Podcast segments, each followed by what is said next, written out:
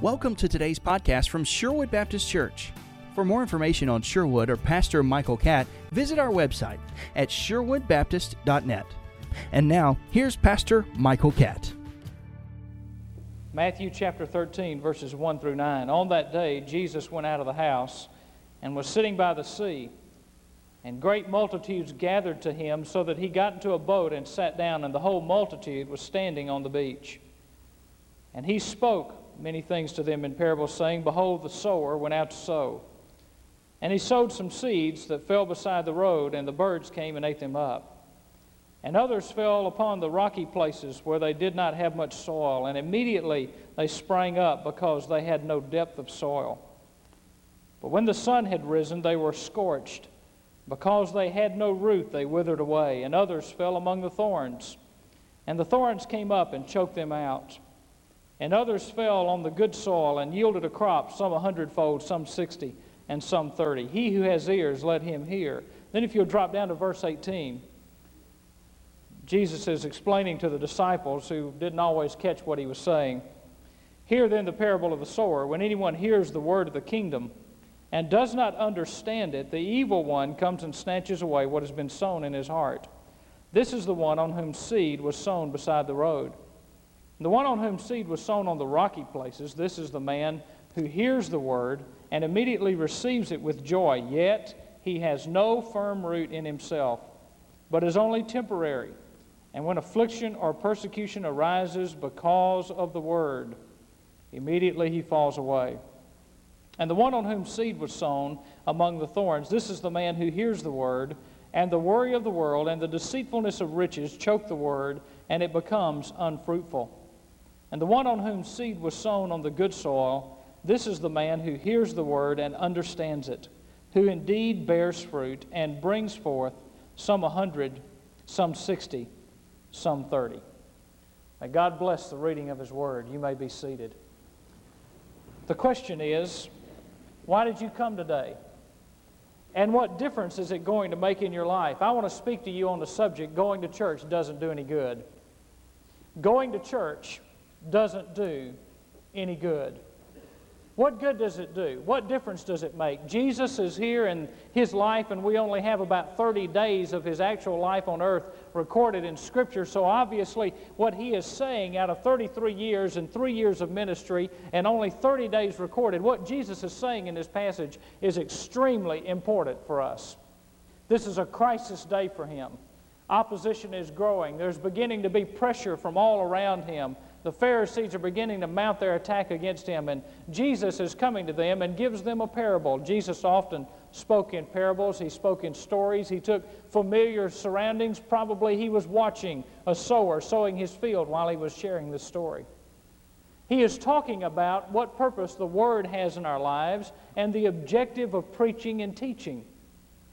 There is a twofold objective. According to Luke chapter 8, verse 15, the first objective of preaching and teaching is that people might be saved.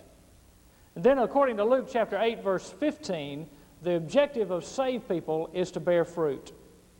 That when the Word of God is preached, when the Word of God is sown in the hearts and lives of men, that that sowing is supposed to bring people unto salvation. Faith comes by hearing, and hearing by the Word of God. And once those people are saved, then they are to bear fruit. Jesus is talking about what's important and what really matters. And yet, as I have examined Christianity and being a history minor in college, I kind of get into studying people and things and situations and, and histories of churches and, and denominations. And I kind of get into all of that. And, and after studying it, being kind of a casual student of it, I've discovered that Christians have as many neuroses and problems and hang ups. They're on as many tranquilizers as lost people are. Now, being a Christian doesn't mean that you're immune from that, but there's some folks that ought to be doing a little better than they're doing. They come to church, they sit, and they go through the motions, but they don't walk in victory. There's not an overarching victory that although they are immersed in the same problems that a lost person might be immersed in, they're not responding any differently to the problems. You watch the average Christian respond to a situation and watch the average lost person, and you can't tell the difference between the two of them. I've determined that the difference is found in our reaction and in our response to the Word of God. Our victory is determined by how obedient we are to the Word of God. Now, why did you come today? Well, you came because your mom and dad made you. Because they told you if you're going to live in this house and eat my food and sleep under my roof, you're going to be in church as long as you're here.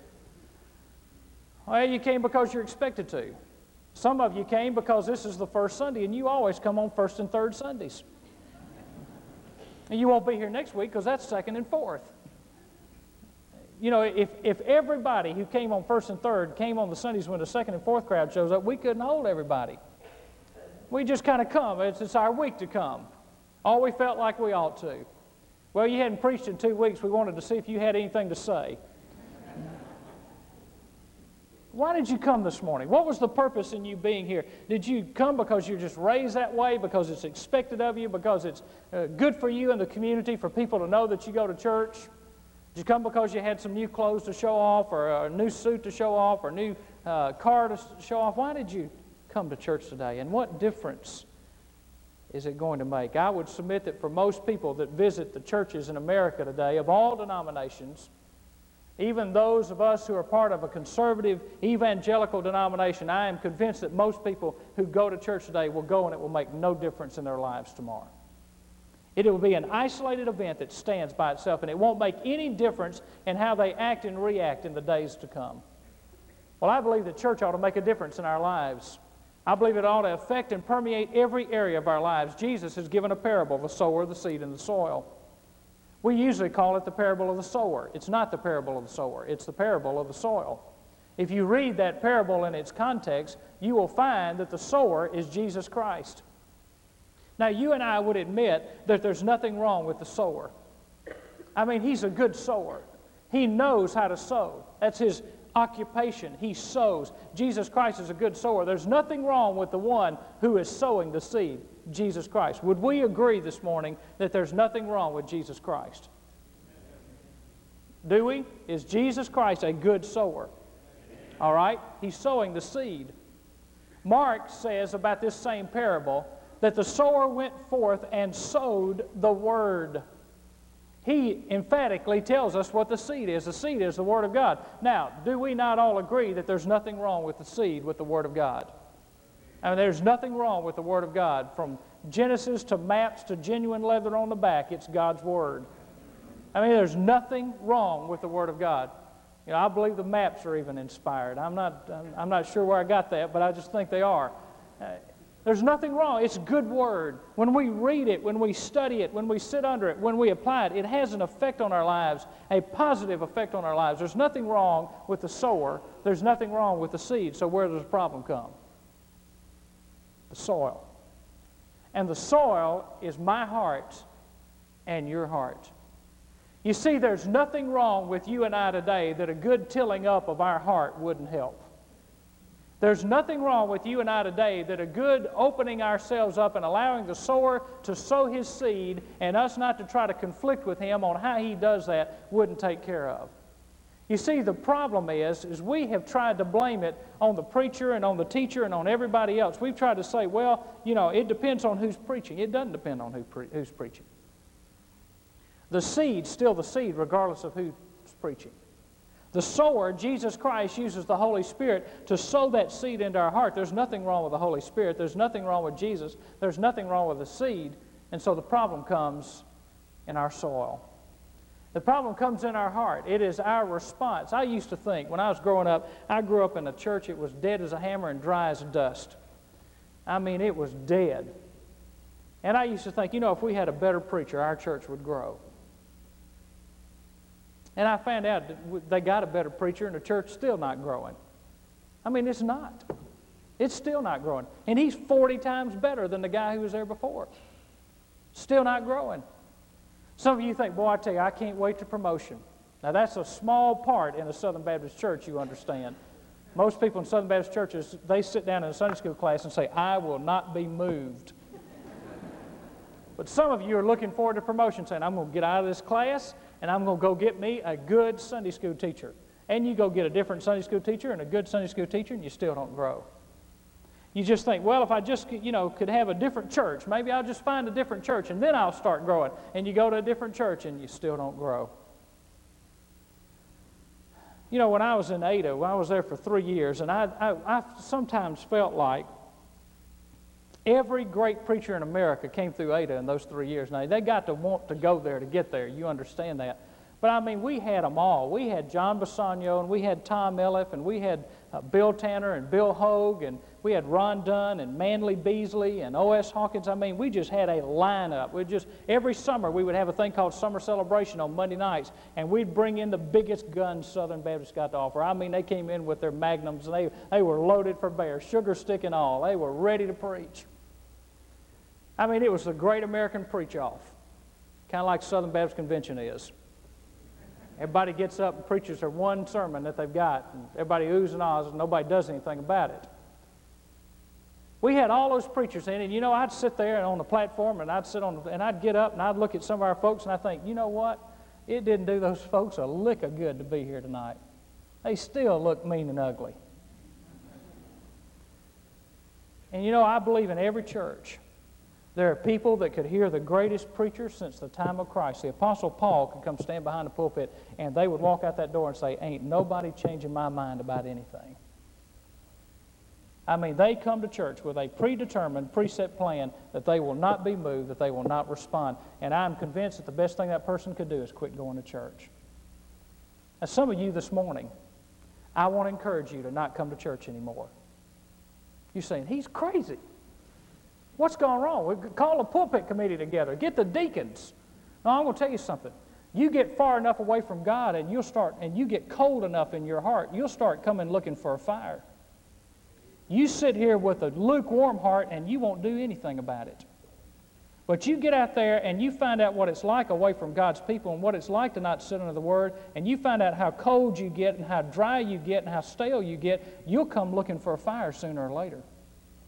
Best thing you can do for yourself is quit coming to church and try to live it on your own. Try to do it on your own. Try to get out there and make your decisions and settle your problems without having the Lord to depend on and the fellowship of God's people. Why do you think the writer of Hebrews said, Forsake not the assembling of yourselves together? Why? Because of the deceitfulness of sin. Well, get out there and find out how deceitful sin is.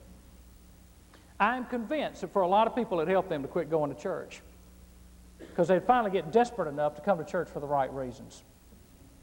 I don't think it does us any good to come to church with the wrong reasons. Now, I realize a low motive is better than no motive at all, but I don't think that coming to church for the wrong reasons does us much good. In fact, I think we deceive ourselves.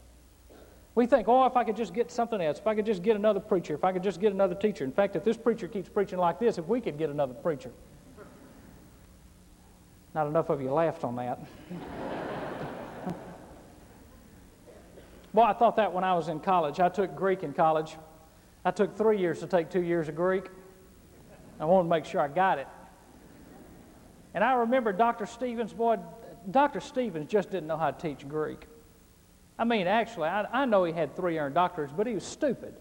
He didn't know how to teach Greek. I mean, I could sit there in the class and say, Dr. Stevens, you don't know how to teach Greek because I'm not getting any of this. I don't comprehend one thing you're saying. In fact, I comprehended so little of it, I'm taking this class over again. The only problem with that was my roommate, who went to the same high school I did, we graduated about the same level in, in graduating classes I did. We had grown up together. I knew him, he knew me. The only problem was he was sitting right next to me and he was making an A. I mean, he was blitzing through it. And then the guy in front of me was making an A. The guy next to me was making B's. He was barely missing an A. And the guy behind me was making B's. And here I am dying. And all of a sudden it dawned on me the problem wasn't with Dr. Stevens, the problem was with me. The problem wasn't with the sower. The problem wasn't with Greek. The problem was with I wasn't receiving what was being taught me. You know, sometimes we're kind of like the rich man in hell in Luke chapter 16. And he goes to Father Abraham and says, Father Abraham, my brothers, go send Lazarus to my brothers and tell them that what's going to happen if they don't repent. Tell them that they don't need to go to hell. Father Abraham said, No, not going to do that.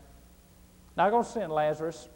They've had the prophets and they've had Moses. Now, would you not agree that the prophets and Moses are pretty good preachers?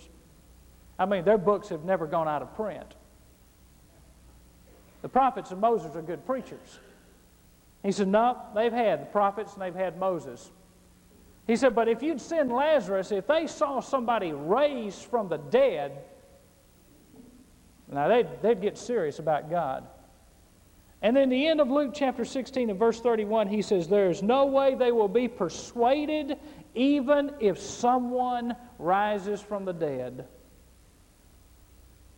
And by the response of most Christians in America today, saturated with the Word of God, bookstores on every corner, tapes that you can subscribe to, seminars that you can go to, by the response of most Christians, it, we don't act like we believe that God really raised Jesus from the dead. It hasn't made that kind of impact, it hasn't made that kind of change in our lives. And so I want you to see where you are this morning. One of four kinds of soil. The first soil is the stony soil or the stony heart. He talks about that and then he explains it in verse 19. If You'd look again at verse 19, he talks about the fact that when he hears the word of the kingdom and does not understand it, the evil one comes and snatches away what has been sown in his heart. This is the one on whom seed was sown beside the road. Now, this is that little three foot wide path that the farmer would walk down and he would sow the seed on either side of him. It was a hard, beaten down path. It was one that he had trod over year after year after year. It was almost like concrete. You just about couldn't till that soil up. And as he was sowing the seed in the tilled up soil, he would drop some seed on this hard, beaten down path, but nothing could happen with it because it fell on the ground. It didn't go in the ground. And with a lot of people, the Word of God falls on their hearts, but it doesn't go in their heart. It goes in that pounded down flesh and we just kind of let the word just kind of lay there and the seed falls and the birds come and eat it up. I'm convinced that a lot of people lose the word before they ever get out the doors of the church. They come and they listen and they sit and they wait for the invitation. If it goes more than two verses, they start looking around, trying to figure out why we're going so long. And then they walk out the doors and all they want to talk about is where we're going to go eat and what are we going to do this afternoon. My friend, it didn't do you any good to go to church because the word just fell on you, it didn't go in you. The stony ground. He says that does not understand it. That little word understands means to absorb. It's never been absorbed into the life. The word just kind of lays there, but it's never been absorbed. There's this almost as if there's a sign over the life that says, please do not disturb. Now, there are three reasons why I think people have stony hearts. First of all, is pride. First of all, is pride. It is that I don't need any help. And the scripture says that God knows the proud afar off. Pride. I don't need any help. I don't need anybody to tell me anything. I know more than everybody else. And, and a proud person will come to the word like this Prove it. Prove it. They'll come to the word like this. I tell you, if that's the way it is, then God's going to have to do something to prove it to me. As if God owes us an explanation. Or as if God, sovereign God, has somehow got to move heaven and earth to get our attention. Pride. The scripture says God knows the proud way, way off. God reaches out to the proud like this. He holds them off. In fact, James says he opposes the proud. He fights the proud but He gives grace to the humble. If you don't want God to be at arm's distance from you, then don't approach Him with a prideful heart. The second reason why we don't let the Word of God fall in our lives is because of fear. We're afraid God's going to ask us to do something we don't want to do. We're afraid we're going to have to change. We're afraid somebody's going to make fun of us. We're afraid we're going to lose our reputation. We're afraid of how it will affect our business. We're afraid people will call us a fanatic. I have found it easier to tone down a fanatic than to breathe life into a corpse. Fear. We're just afraid. We're scared of what people are going to think about us. The third reason is sin. There's some area, there's some little area of our lives, some stronghold in our lives that we're babying it and we're petting it and we're holding on to it. And, and if we listen to the Word, we come to church knowing there's an area of our lives where we're in disobedience to God, and God won't tell us anything until we do something about the last thing that He told us to do. So we come with pride, with fear, and with sin. And my friend, if you've come that way this morning, this is not my evaluation. This is not my explanation. This is from the Word of God. God says you're a fool. In fact, Proverbs, if you would just take a little stroll through Proverbs, Proverbs chapter 1, verse 7 says, The fool despises wisdom. Proverbs chapter 15, verse 5 says, The fool hates instruction. Proverbs 27 21 says, The fool is hard hearted, and Proverbs 23 9 says, The fool won't listen. That's God's evaluation of somebody who will not listen, who despises wisdom, who hates instruction, and who is hard hearted. And some of you will leave here this morning with a stony heart. And going to church didn't do you any good. Getting up this morning did not do you any good. Why? because you wouldn't listen to what God was trying to say to you. The second person that he mentions is the person with the shallow heart. In verse 20, he explains the shallow heart. There's a thin layer of soil there. It's that, got that limestone rock underneath. In fact, Luke chapter 8, verse 6 says, This soil lacked moisture. Now, in this soil, everything grows upward and it grows quickly because it's shallow soil. If you've ever planted anything and you didn't go down deep enough, you know that things will sprout up quickly, but then they'll die off because there's no root system to support it. The roots have not been able to go deep down into the ground, and the sun, persecution comes up and burns it off. There's, all the growth is upward, everything is reaching straight up looking for life, but there's got to be life down in the soil as well as life on the surface. The picture there is there, as you reach up toward the Lord, you also need to be reaching within and growing from within. Now,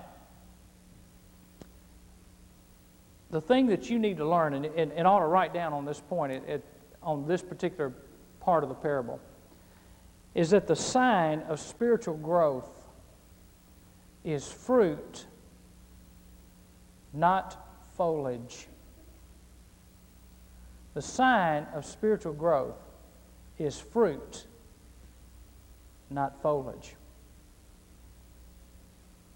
You can go out here and find some of these old pecan trees. And boy, they got leaves everywhere, but they're not producing pecans. They're not cost effective anymore. Why? Got a lot of leaves, got a lot of foliage, but they're not producing what they were made to produce. Shallow. Everything's upward. Everything's growing out. You know, I've met some folks uh, that have a lot of foliage. You ever met them? They come to church and they got all their study courses taped to their arm all their certificates on their back, every seminar that they've ever attended, everything they've ever done, every Bible study, every verse they've ever memorized is all taped all over them. So when they walk in church, they say, Look at me, look at all my foliage. Folks, I'm going to tell you, you can take every study course that Southern Baptists can think up for the next 3,000 years and not bear fruit for God. The Pharisees were excellent in study course. You can get all the foliage you want to get graduate from every seminar, every seminary, every conference that you want to graduate from. I mean, get everybody in the world to say, this person is the most well educated person that we've ever seen in the things of God, and you still won't produce fruit. God didn't say, by their foliage you will know them. He said, by their fruit you will know them. Now, what's the fruit of a Christian? Well, one thing, the fruit of a Christian is another Christian. You say, well, my gift's not evangelism. I didn't say that. I said you're supposed to just spread your life. The fruit of a Christian is another Christian. There are opportunities in our lives every day to just plant a seed of the gospel. But also, the fruit of the Spirit love, joy, peace, kindness, self control, gentleness. And I've met a lot of folks who go to church every time the doors are open. I mean, they'll drive 100 miles to go to a seminar, to go to a conference. They'll buy every book on the table. They'll do everything. They'll get it all down. And they don't evidence one thing of the fruit of the Spirit of God. And then you meet some old boy, he doesn't know much. He just loves God and believes that he ought to be sweet and kind and gentle and loving. And I will tell you that I think that person is closer to the kingdom of God than the one that has all the certificates. You show me some people with certificates and seminars and everything else, and I'll show you some folks that are mean as the devil. They've educated their flesh, they've not taught their spirit. And when you have been taught by the Spirit of God, it does not produce foliage, produces fruit. I don't have one of my degrees hanging on my wall. Not a one of them. I don't even have my license or my ordination hanging on my wall. You know why? That's foliage. Doesn't have anything to do with what I'm doing today in my own personal walk with God. Doesn't mean anything. It's just foliage. It's just something I've done. It's not who I am as a person.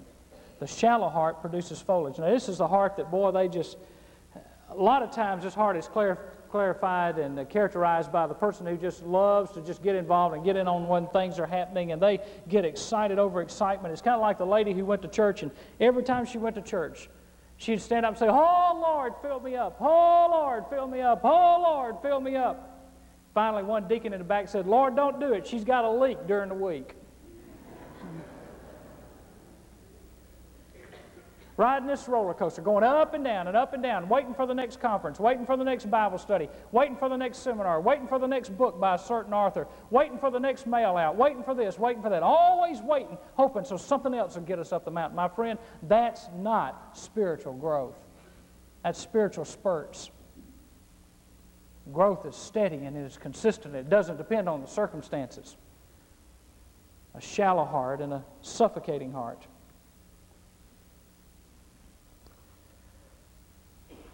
In our society, most people are looking for miracles.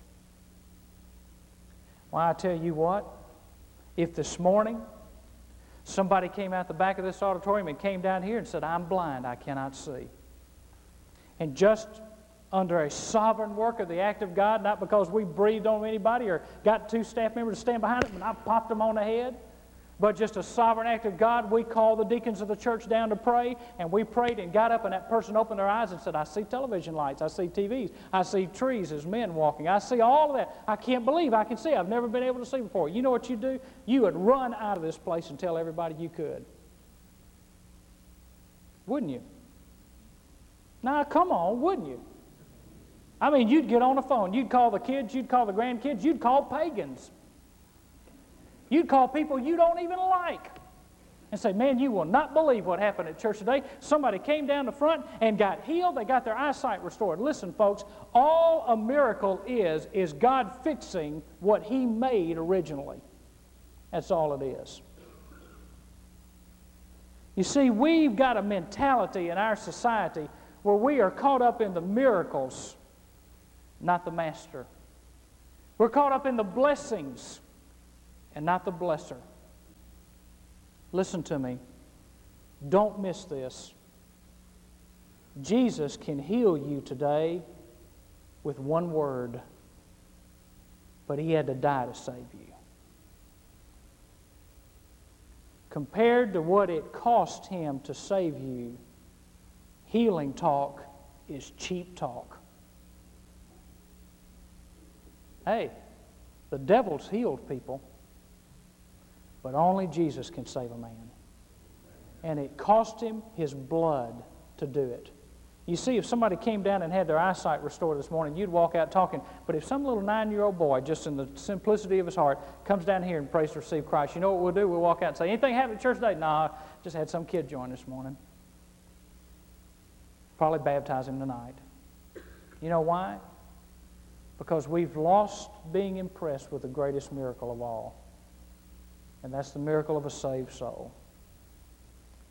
Oh, we're looking for dog and pony shows. We're looking for everything to be pumped up. We're looking for programs, and, and we put the pressure on the staff, and we say, Now, Danny, you've got to come up with a bigger Christmas program, a bigger Easter program than we've ever had before. We can't go backwards. We've got to get bigger, and so we've got to get more lights, and more bells, and more whistles, and more things running around, and we've got to dress everybody up a little bit more, and we've got to do all this because it's got to be bigger than last year. Friend, that's the world. You say, no, that's not the world. We just got to get better for Jesus. No, that's the world. That's why the world makes sequels to all its movies. Keeps trying to build on them. Some things God may not want us to do every time we open the doors. Now, Brother Tony, you, know, you did this last summer, so that means you got to do three times more than this. And David, you got to do this. And Kevin, you got to do this. And youth ministers got to do that. And we lay all this agenda on somebody. And folks, you know what that is? That's looking for performance. That's looking for leaves that will sprout up. But it's not building any depth. I guarantee you, we can get a crowd here. And they'll come in by the dozens. All we got to do is bring in a dog and pony show, put up a tent, get some bells and whistles, and make some big announcements, and have some guys dressed in clown suits, and we can get a, we can get a crowd together. And the next week they won't come because we've tried to sell ourselves at the simplicity of the preaching of the Word of God and worshiping the Lord with all our heart, with all our soul, and all our might is no longer good enough in this society. My friends, the Word still works. The problem's not with the Word, the problem's with the soil. The third heart that he mentions is a suffocating heart. Verse 22, he talks about the deceitfulness of riches and the cares of this world. Now, if you'll notice something about this soil, it is good ground and the soil is rich. And there's great potential here, but it is cluttered. This is cluttered soil. It's suffocated, and the fertilizer and the work that's been done to try to make the grain grow, the nourishment is being tapped off and pulled out by the weeds. The weeds are taking the nourishment that was intended for the good grain. And this heart is cluttered and it's being damaged, and the energy is being drained off by these weeds. I've put in a few yards in my lifetime, and I can tell you this you don't have to encourage weeds. I've gone out and watched a road crew cut a path into the middle of woods go down to where there's nothing but dirt. They'll go down and go down and go down, and then they'll scrape it off, and they'll bring it in, and they'll smooth it over, and they'll scrape it off, and they'll smooth it over, and they'll pack it down, and they'll pack it down. And when you walk by there, there is nothing there but Georgia clay. And they'll come in and they'll lay hot asphalt on top of that. And doggone it, if you don't go by there a year later and there's some grass growing up through that asphalt. Now, nobody went and threw seed on it. It just, I mean, you don't have to encourage it. Weeds look for your yard. I mean, you get out there and you see this little bald spot in your yard, so you're trying to cover it up. You plant some seeds, you sprig it, you sow it, you fertilize it, you do all that kind of stuff, and then you go out and cut your grass on Saturday, and it looks so good, and you're so proud because the neighbors are so impressed. And on Sunday morning, there's one weed, it's sticking up about this high, right outside your front door, so all your neighbors say, Boy, that guy doesn't take very good care of his yard, does he?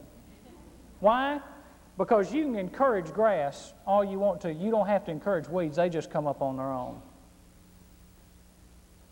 And our hearts become cluttered, and church becomes just another activity. And C.S. Lewis was right when he said, All that is not eternal is eternally out of date. All that is not eternal is eternally out of date.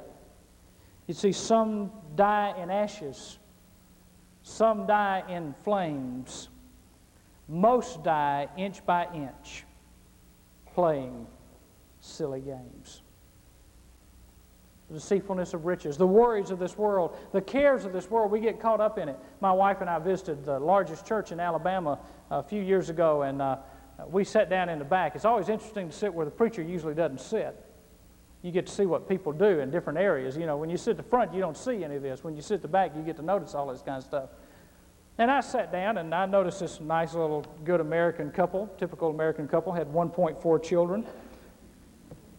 And uh, I noticed the kids were sitting there and they were being polite, and the wife was taking notes, and she was sitting there nodding her head with the preacher. And I noticed this guy, he had his Bible closed, but he had a piece of paper out on top of it, and he was writing. I thought, well, that's interesting. This guy's taking notes. You know, looks like a real successful businessman. I could tell by the suit he had on, he didn't, you know, buy it at the warehouse. And so, you know, I, I could tell this guy's pretty successful, and I started noticing him taking those notes. I said, well, it's interesting. So I kind of leaned over to see what he was doing, and he was writing his to do list for work for the next week. You see, he came to church, got dressed up, put on his tie, walked to church with a Bible under his arm like this. Good morning, brother so and so. Good morning, brother so and so. God bless you, brother so and so. Oh, good morning, brother so and so. Oh, hallelujah, praise the Lord. It's good to see you. Now, I got to get working on my job because Monday morning is going to come quick. And of course, truth be known, the wife may have been sitting there saying, You know, if this preacher doesn't shut up, that roast is going to be a burnt offering. And the kids were thinking, if this preacher doesn't shut up, mommy and daddy aren't going to let us go to the pool this afternoon. Or I'm going to miss this, or I'm going to miss that. I'll miss the first basket that Michael Jordan shoots today. You know what's happened? You've missed the point. Missed what it was all about. I mean, we've been singing about it all, all morning. Oh, 4,000 tongues sing, joyful, joyful, we adore thee. God and God alone, to God be the glory. Be still and know that I am God. What are we here for? To worship God. We can't do it because we come with so much junk strapped to us it looks like we're carrying backpacks. We got to figure out how we're going to pay the bills. We got to figure out how we're going to do this. We got to figure out how we're going to keep up with the Joneses. We got to figure out how we're going to get ahead. We got to figure out if we can do this and do that, and if we can get this business deal worked, and if we're going to catch our plane, and if we're going to do all these things. And in the process, we totally missed God in the whole picture. Folks, I'm going to tell you that's why Sunday is a day to worship. It's a day to lay aside all that stuff. And if you can't lay it aside on Sunday, you're going to go nuts. Because you can't carry that stress level all the time.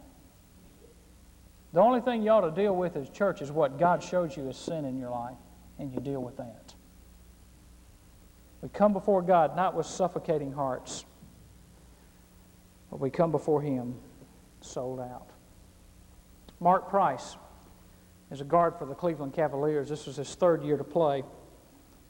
Mark was one of our college students at Roswell Street, and I can remember after he played in the Pan Am Games, he came home and he was sharing about uh, playing in the Pan Am Games where the United States won a gold medal. And Mark was sharing about that experience, and if you watch those games on television, you'll remember in the game with Venezuela, the United States was in danger of being beaten. And they brought in Mark Price off the bench, and very quickly he shot some baskets, hit a few three free throws, and basically won the game for the United States team where they could go on and win the gold medal. Pretty impressive stuff, pretty heady stuff for a 19 year old guy. Come home with a gold medal, to be voted ACC Freshman of the Year, to lead the ACC in scoring as a freshman, pretty heady stuff. But I'll never forget Mark sharing about his gold medal and how it sat on a bookshelf in his dorm room. And how the most important thing to him was not winning the gold medal. It was that on that Thursday night before, he had led his roommate, who was also a guard with Georgia Tech, Craig Neal, to saving faith in Jesus Christ. And he said, You know what? I'd give up that gold medal to see Craig saved. That gold medal doesn't mean to me what Craig being saved means to me. And that's where the majority of believers have missed it. We think the gold medal is what's important. When Mark signed his new contract last year, his agent was negotiating. They've got agents for everything now. His agent was negotiating that, and he came to him and said, Mark said, We got your new contract. He said, Well, great. He said, What is it? And he just left all that because he doesn't like to deal with the money aspect of it. He said, Well, it's a million two hundred fifty thousand dollars. He said, It "Was well, three years, five years? What's that for?" He said, "No, that's a million two hundred fifty thousand dollars a year."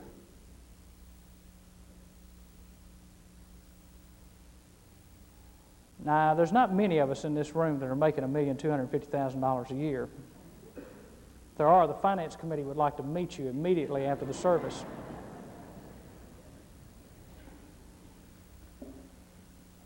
But I can tell you this. I do know a young man who has not allowed his heart to be suffocated to the point where he missed the point. We play surrounded by guys who are millionaires who spend all their money in five years and then work sacking groceries for the rest of their lives because they didn't know how to spend it. I can show you a guy who lives in a modest home, takes care of his family, and gives a lot of money to the kingdom of God. Why? Because he's learned a lesson about not allowing your heart to be choked out by the deceitfulness of riches and the cares of this world. Then the last heart is a surrendered heart. Now, if you'll notice, three fourths of the seed did not bear any fruit. Only this last bore fruit, hundredfold, sixtyfold, some thirty. This soil receives and hears and obeys. Three fourths of it did not. And it says it bears fruit, it's multiplied, it's manifested. Now, look, if you would, at the comparison between the four soils. This soil is soft, it's cultivated, it's soft, it's not hard like the other soil. This soil, soil is deep. It's not like the stony soil. It's deep, it's been cultivated and tilled over. It is clean, it is not weed infested. It's a surrendered heart. It's the heart that walks into church. It's the heart, heart that wakes up every day of its life and says, Lord, here I am. Use me. As Jim Elliot said, he is no fool who gives up what he cannot keep to gain what he cannot lose. George Mueller, when asked the secret of his life, said, There was a day when I died. I utterly died. I died to George Mueller. I died to his opinions, his preferences, his taste, and his will. I died to the world, to its approval or censure. I died to the approval or blame even of my relatives and friends. The surrendered heart. Somebody made a statement one time being critical of Christianity that Christianity, in actuality, doesn't work.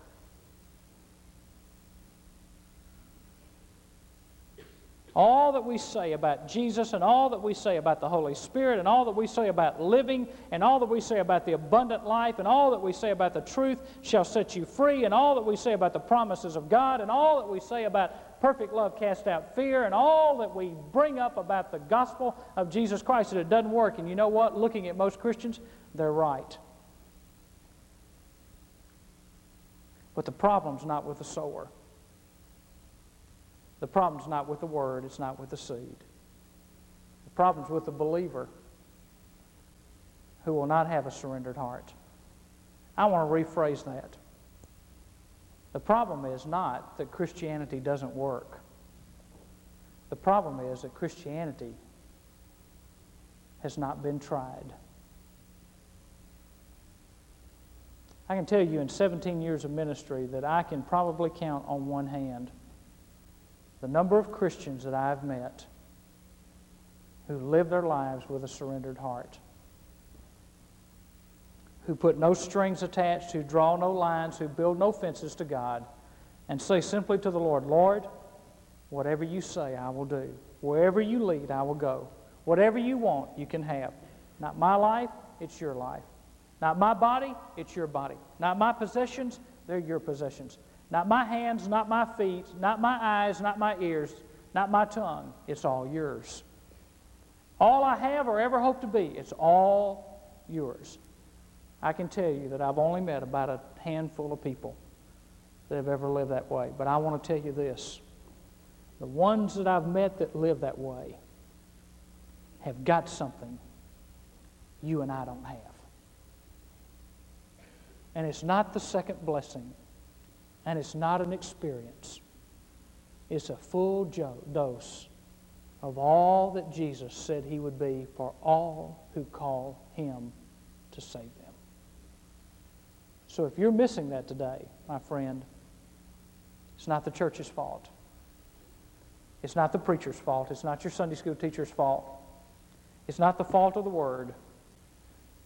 The fault lies in your heart. And if this morning you walk out with any other kind of heart than a surrendered heart, my friend, going to church today didn't do you any good.